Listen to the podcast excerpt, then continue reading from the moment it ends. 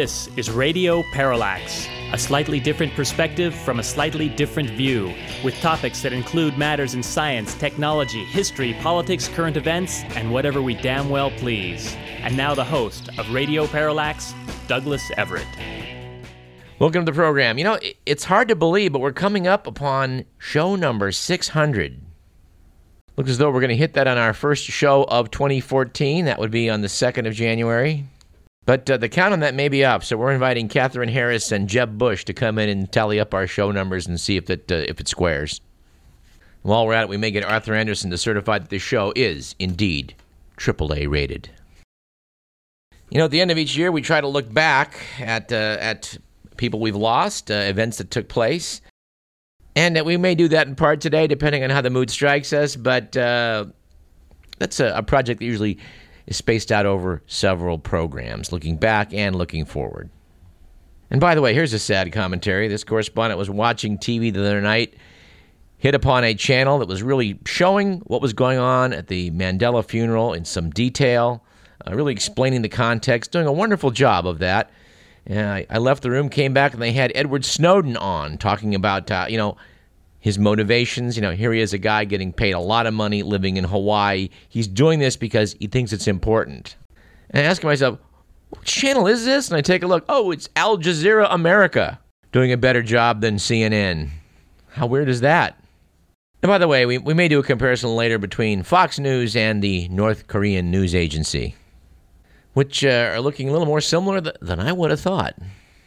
Anyway, let's start this program as we usually do with on this date in history. Our date in question today is the 19th of December.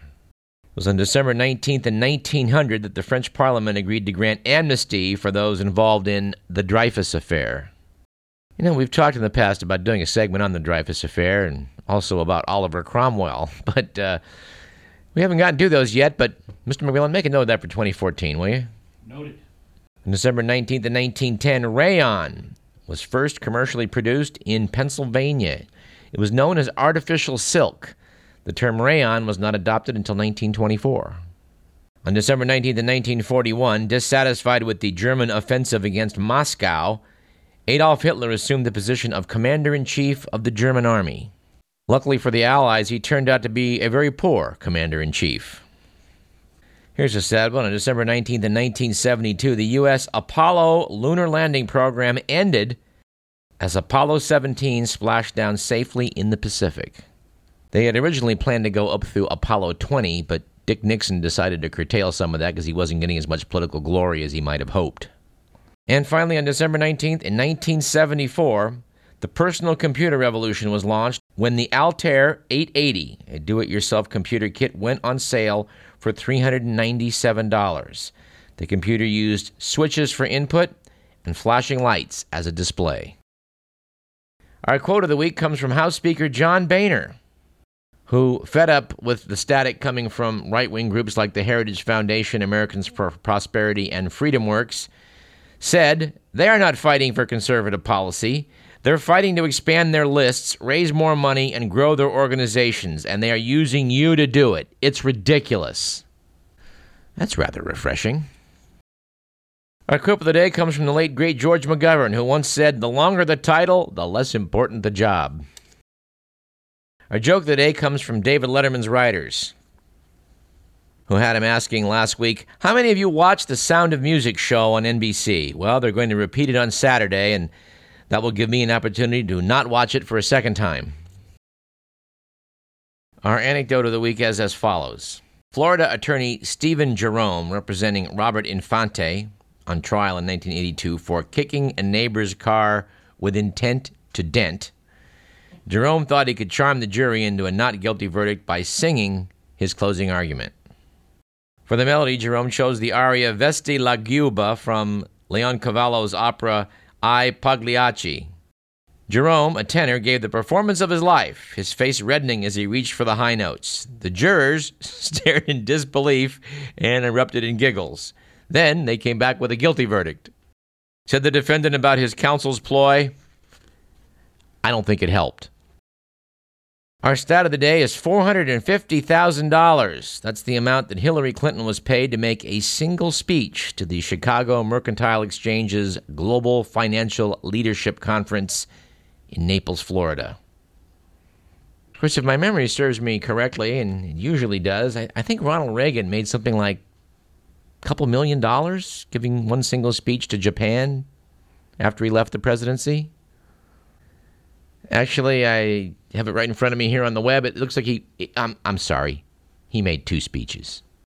When Nancy Reagan was questioned about it, she indignantly said in reply, Should we have asked for less? To which Radio Parallax might suggest the answer should be yes. All right, let's take a moment and, and concentrate on some good news. There is some good news out there. Let's take a few minutes and, and outline some of it. Good news from South America. Dateline Montevideo, Uruguay. Uruguay has become the world's first nation to legally regulate the production, sale, and, and consumption of marijuana.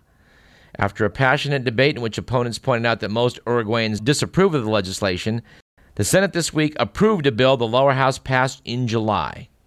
President Jose Mujica led the push to legalize, despite voter opposition, arguing it's the only way to stamp out the drug cartels that terrorize Latin America.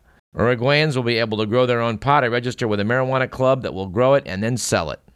We think that's some sane news. All right, here's one we've been sitting on for a while. Apparently, popcorn is healthier than some people think. Last spring, researchers at the University of Scranton in Pennsylvania tested popcorn and found that it is more nutritious than fruits and vegetables, provided you don't, uh, you know, slather it with oil or butter. They ran tests on several different popcorn brands and found that the hulls, which are the, the fragments that can get stuck in your teeth, contain surprisingly high levels of antioxidants called polyphenols. They've been found to reduce the risk of cancer and heart disease. If you compare the amount of polyphenols a serving of popcorn provides with uh, that of most fruits, fruits and vegetables, turns out popcorn does twice as well. But, you know, the author Joe Vinson, I think, took it a bit far when reporting to ScienceDaily.com that the hull fragments in particular are nutritional gold nuggets. When air popped, the snack contains far fewer calories than snacks like chips or trail mix. Now, I have to ask you, dear listener, have you ever tried air popped popcorn? Well, if you have, I'm sure you can verify the fact that it makes excellent packing material. And speaking of snack foods, it turns out that regularly eating a handful of nuts might help us all live longer. A new observational study reported in CNN.com of about 119,000 men and women found that those who ate the recommended one and a half ounce serving of nuts every day were 20% less likely to die over 30 years. Researchers also saw a 29% reduction in deaths from heart disease and an 11% reduction in the risks of dying from cancer. Researchers did point out that uh, a correlation between nut eating and longer lives doesn't prove a cause, being that nut eaters also tend to be leaner, less likely to smoke, and more likely to exercise and eat their fruits and vegetables, not to mention popcorn. All right, there's a lot of bad news over in the, the Middle East. The Jordan Valley might be an epicenter of a lot of bad news. But um, here's a good item. In a deal signed last Monday and being hailed as historic, Israel, Jordan, and the Palestinian Authority have agreed to do an ambitious project to begin to refill the Dead Sea with briny water pumped from the Red Sea. Apparently, there'll be a large desalination plant in Jordan on the Gulf of Aqaba. It'll suck billions of gallons from the Red Sea and convert it into drinking water. That water would be shared by and sold to thirsty customers in Jordan and Israel. As part of that agreement, Israel agreed to increase the amount of water it sells to the Palestinian Authority. Billions of gallons of reject brine, essentially super salty water created by the process, would then be pumped via a new 100 mile pipeline and discharged into the Dead Sea. The water level of the lake has dropped more than 80 feet in the past half century as the Jordan River has uh, been reduced to a trickle, sucked dry by Israel and Jordanian agricultural projects. This correspondent did chance to witness the Jordan River just about where it enters the Dead Sea. And I would compare its volume to what you might witness flowing down your gutter during a particularly rainy day. So uh, I'm glad they're not going to let it continue to dry up. And uh, here's further embellishment of a story we talked about, I don't know, a few months ago. Otters may be making a return into the San Francisco Bay Area. Earlier this year, a river otter, which has been nicknamed Sutro Sam, became the first of these whiskered critters to be seen in San Francisco for decades. The juvenile male drew crowds to a brackish pool on a seaside cliff when he swam and ate for a few days and thrilled onlookers before disappearing quietly. In October, a river otter was photographed in Lake Merritt, hoisting itself onto the dock and munching a fish. Earlier this month, a man taking a walk on the Richmond Marina was surprised to see another otter. In all, researchers have received 600 reported sightings throughout the San Francisco Bay region over the past two years. And apparently, people throughout the region are reporting otter families and groupings in more isolated locations in the North Bay and the East Bay. The operating theory here is that bay waters and surrounding watersheds have become better river otter habitat due to decades of clean water laws that were passed after otters declined in the mid 20th century. Also, the state has passed a ban on hunting the creatures for their fur. Piece in the Sacramento Bee by Jason Dearen quoted Mia Monroe, site supervisor for the Muir Woods National Monument, who noted that families of otters were now regularly spotted in areas that include a former parking lot that's been restored to a wetland status. She said the otters, which need clean water and lots of fish and other food to survive, are a living testament to restoration work and environmental improvements. Monroe said, We know that if you have otters, it's an important clue that other things are getting better. Well, we hope so. We should clarify that all Sutro Sam was seen near the site of the ruins of the old Sutro baths. He was indeed a river otter not a member of the sea otter species, which are so famous down in the Monterey Bay area. River otters live in fresh water and on land in burrows along the, the banks of, uh, of, of, streams and, and lakes. Sea otters, by contrast, are ocean going creatures.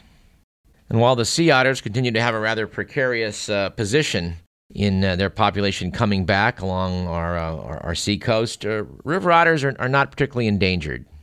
If you've ever gone out and tried to take the time to spot one, and, and I hope you will, you may observe that they are especially playful creatures. You'll see families of them uh, cavorting about and um, playing with each other. There just isn't any other word for it. All right, having specifically cited some good news, let's get back to our regular fare. Before we get too deep into that, let, let's take a moment and do the good, the bad, and the ugly.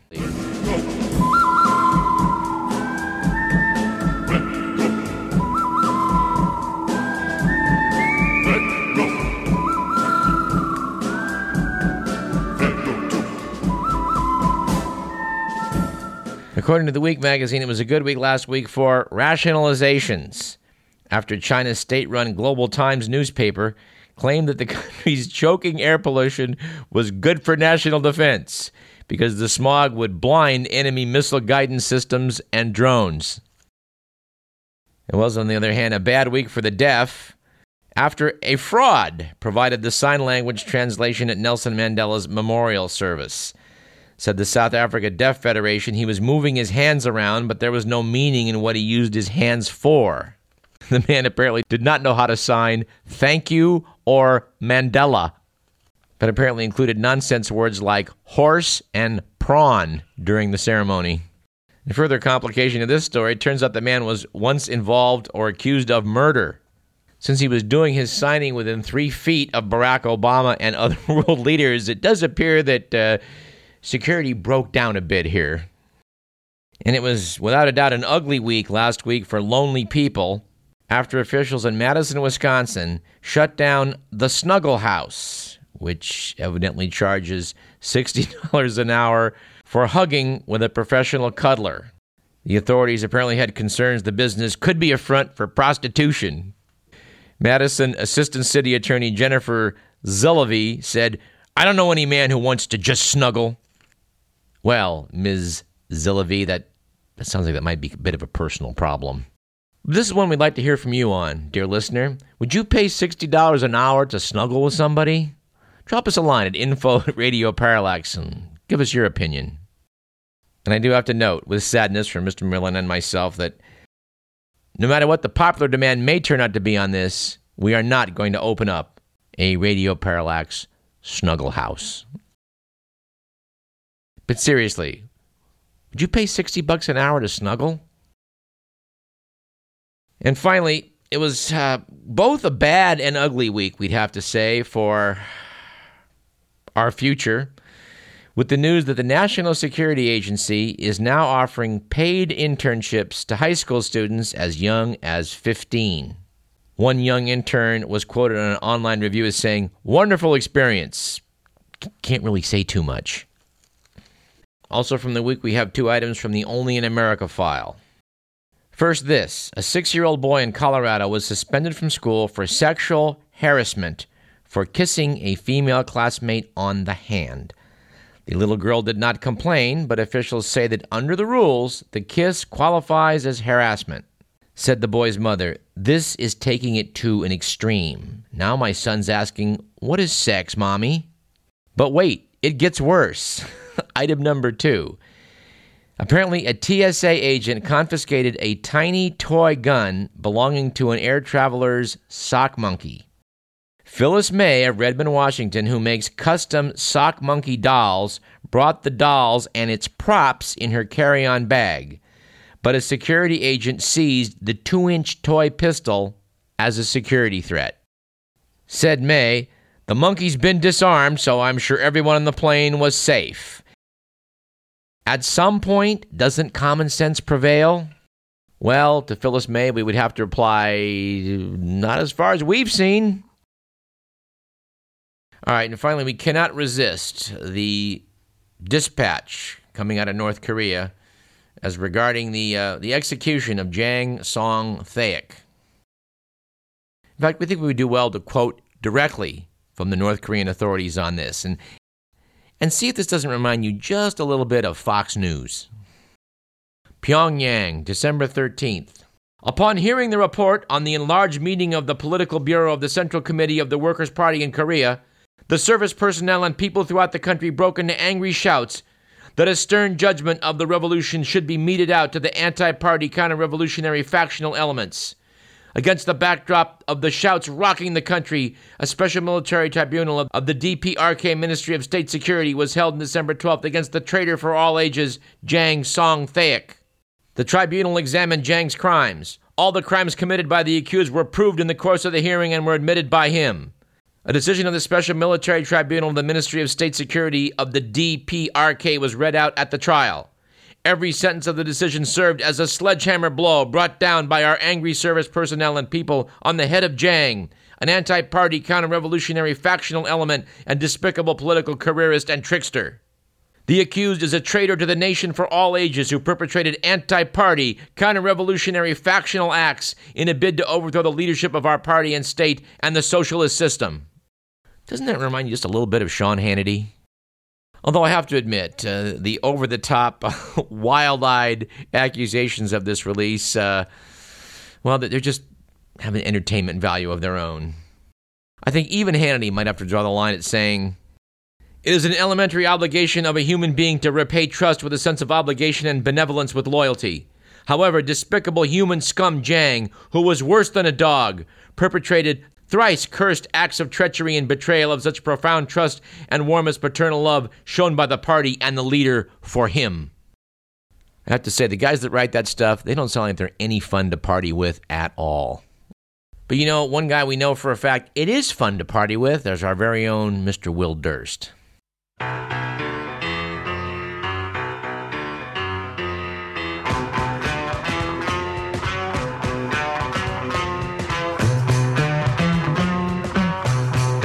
Guys, Will Durst here with a few choice words about these exciting times in which we live. Recent revelations suggest we're all inadvertent characters in a governmental spy novel.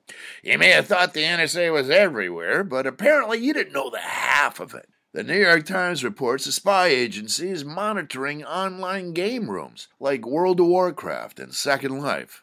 Are those trolls or undercover spooks, or both? Not just an operations chief, but a night elf hunter guild leader as well. James Bond's new assignment to enchant a goblin priest. The operatives claim their goal is to thwart terrorism, but that's pretty much their answer to everything these days, including lunch at Quiznos. Who knows what they're really doing? Maybe checking out skill sets, filling emergency requests from the military to wander around Call of Duty Black Ops 2. We need someone who goes to the left well and is able to take out multiple drones with one RPG. And while you're at it, check around Grand Theft Auto for someone who can steer with his knees. Gives gamers an excuse, too. I'm not wasting time, I'm gathering counterintelligence. What about the games that weren't mentioned? Think Zelda's feeling a little less than? Of course, with today's gamers, having their every move under surveillance isn't that big of a problem. Knowing the NSA is watching your foray into gem collection just might make it more enticing. After all, the new Xbox has a camera and microphone that remain on and pointing at your couch even when the game is off. Coming up next, Paranoia, the game of life. Friend or foe, you'll never know. Don't just play the game, be the game. Then again, just the thought of government employees spending the whole day playing video games makes a man proud to pay his taxes, don't it? For Radio Parallax, I'm Will Durst.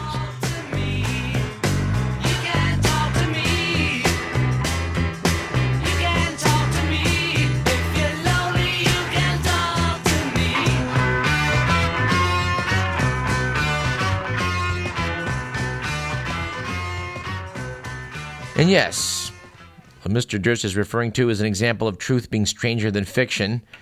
According to documents leaked last week by Edward Snowden, the NSA assumed that game features like fake identities, text chats, and the anonymous movement of money would appeal to militants. Agents began analyzing in game communications as early as 2007, reportedly using virtual characters to snoop on targets and recruit informers. The agency was also concerned that some games would, quote, offer realistic weapons training, unquote, and military skills. An NSA document stated, you know, some of the 9 11 pilots had never flown a real plane. They'd only trained using Microsoft's Flight Simulator, which is pretty astute judgments, except for the fact that it's completely and totally wrong. All of the four pilots implicated in the 9 11 attacks were pilots or had a great deal of actual training in aircraft. Anyway, we'll talk more about this NSA story in our next segment. But let's take a short break. I'm Douglas Everett. You're listening to Radio Parallax.